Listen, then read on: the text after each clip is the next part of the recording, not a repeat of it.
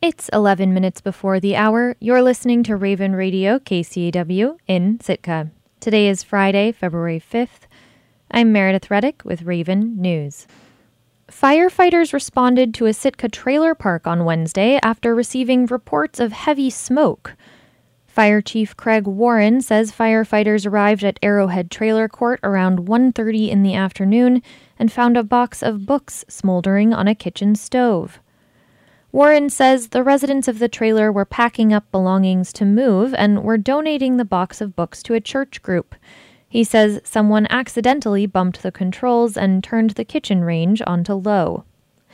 Nine firefighters responded to the call. Although there was no actual fire to put out, Warren says there was a lot of smoke.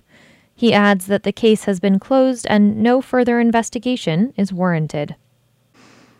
Sitka's local fish and game office is reviewing its security after a resident entered the premises and assaulted an employee late last month. According to police records, 59 year old Terry William Graves was taken into custody in the Fish and Game office on January 29 in an altered mental state. He was transported to Mount Edgecumbe Medical Center. Area fish and game biologist Aaron Dupuis says it's likely that Graves had no beef whatsoever with the department or his victim, and that the alleged assault may have been random. He says that often people do come to the office worked up over something, but it's never resulted in physical aggression. We routinely deal with passionate individuals, but most of those folks keep it cordial. So this is the first for this level of severity. Dupuis says the incident has prompted office staff to review their internal security. Except for adding a rope barrier between public and office areas, residents should not notice any changes in the way the department handles business. I think most of it was, you know, just kind of a wake up call for us in the office that things like this can happen and we just got to be prepared for it a little bit. A police spokesperson says assault charges against Terry William Graves have been forwarded to the assistant district attorney. Canada has banned cruise ship travel in its waters for another year. Canadian transportation officials say the prohibition is a precautionary measure during the pandemic. As KHNS's Henry Leasia reports, the ban means cruises to Alaska are off the table in 2021 as well. U.S. maritime law says foreign flagged cruise ships need to stop in Canada between U.S. ports. That's why large cruise lines like Holland America, Norwegian Cruise Line, and Royal Caribbean stop in British Columbia before they begin their trips in Alaska. So, when the Canadian government prohibited cruise ship travel to its ports last year, it effectively ended cruise tourism in Alaska, too. That cruise ship ban has now been extended until February of 2022. Juneau City Manager Rory Watt said he isn't surprised. You know, since the new year, the, the tea leaves and the, the news has been progressively uh, more pessimistic for the return of cruise ships this summer. But he thought the extension of the ban might be for a few months, not the whole year. Three months ago, we were thinking, well, we might see ships in May, and you know, a month ago, maybe we'd see them in June two weeks ago, maybe we'd see him in July, and last week was like, God, maybe we're going to see him in August. It's not a done deal in Watt's mind, though. And the order from the Canadian government could be rescinded if the pandemic conditions improve before next February.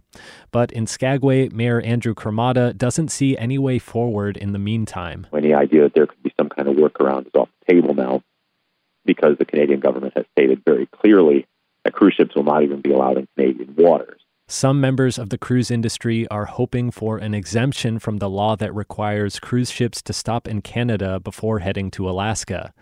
Ketchikan Visitors Bureau president and CEO Patty Mackey says that a request for a waiver has already been made to Alaska's lawmakers in Washington, D.C. There's been considerable talk to our congressional delegation already, and I have a feeling it's going to amp up a little bit more now with uh, this latest announcement. Hours after the announcement, the office of Alaska Congressman Don Young sent a three page letter to the White House urging the Biden administration to help find a legal workaround with Canada that could salvage Alaska's 2021 cruise season. Not all cruises are affected by Canada's ban. Small cruise ships that start and end in Alaska will be able to operate when they meet COVID 19 protocols from the U.S. Centers for Disease Control and Prevention. But if Southeast Alaska port communities are going to weather another year without any revenue from cruise ship passengers and related businesses, Rory Watt in Juneau said it's not going to happen without some help. We are going to be hoping and praying for a large federal stimulus package According to the Cruise Lines Industry Association, cruises contributed $1.3 billion in direct spending to Alaska and generated 23,000 jobs before the pandemic. Businesses in Skagway have struggled to stay afloat after a year without any cruise tourism. It's pretty much the town's only industry. The municipality has scheduled a town hall meeting for next week to discuss backup plans now that it's clear ships won't be back this summer. With reporting from Jennifer Pemberton, Eric Stone, and Jacob Resnick. In Haines, I'm Henry Leasia. Two commercial crabbing seasons worth millions in southeast Alaska open in a few weeks. The Tanner and Golden King crab fisheries open February 17. As KFSK's Angela Denning reports, state managers expect the fisheries to be similar to recent years in terms of opportunity and harvests. The estimated biomass for the Tanner crab fishery is about 5 million pounds, which is a 9% decrease from last year. Still, it's about double what's needed to hold the fishery. Joe Stratman is the lead crab manager for the Alaska Department of Fish and Game in Southeast Alaska. We don't have any closed areas in regulation, and um, we have not identified any stock health concerns in any portions of the region. State managers survey Tanner crab every October when they put pots out in several places throughout the region. In the late 1990s, the population was considered abundant, but it started dropping in the early 2000s and was at its lowest in the mid 2000s. However, Stratman says there's always been enough tanner to hold a fishery. We consistently have a good number of mature crab that are pre recruits. They're basically a molt away from entering the fishery. And so we don't see gaps in recruitment with tanner crab in southeast Alaska. Managers won't announce how long the season will last until the day of the opening because it will depend on the number of registered permits and pots. However, Stratman expects it to be like recent years, which would mean a six day opening in core areas with about 75 permit holders and 5,000 pots. Non core and exploratory areas can be open longer. Some of the fishermen use ring nets instead of pots to catch the crab. Last year, crabbers caught 1.21 million pounds of tanner. The fishery's catch was valued at $3.89 million at the docks, which is above the previous 10 year average by about a million dollars. The average price was $3.21 per pound, which is also above the 10 year average. Some fishermen will also be harvesting golden king crab at the same time. It's a much smaller fishery with just 14 permit holders participating last year, harvesting 47,000 pounds. This year's harvest goal is up at 76,500 pounds, but that's still way below the 10 year average. Golden king crab is managed in seven areas of Southeast, each with its own harvest level. The golden king crab population has fluctuated dramatically in Southeast since the fishery started in the early 1970s. Managers don't have any surveys for the species, except data they collect from the fishery. They do know that the large crab live longer than other species, surviving into their 20s, and take about eight years before they can be commercially harvested. Stratman says they don't manage the fishery around the crab's molting and mating cycles like they do for other species. Uh, we think they have approximately a 20 month reproductive cycle. And uh, due to lack of abundance estimates, we don't know what the harvest rates are. Crabs are slow growing and they mature, you know, late. And that makes golden king crab a challenging species to manage.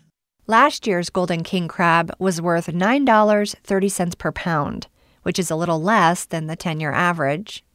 The region wide catch was valued at $443,000 at the docks, which is also well below the 10 year average of $2.5 million. One of the main buyers in the region for both Tanner and Golden King crab is OBI Seafoods in Petersburg.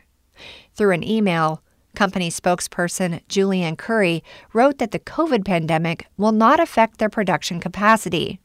They plan to hire an all local workforce of 75 people instead of bringing in outside workers. This is a slight decrease in workers, but Curry wrote that they are streamlining production. She says that some plant workers are getting vaccinated for COVID as they can, but it won't change the company's protocols for the virus.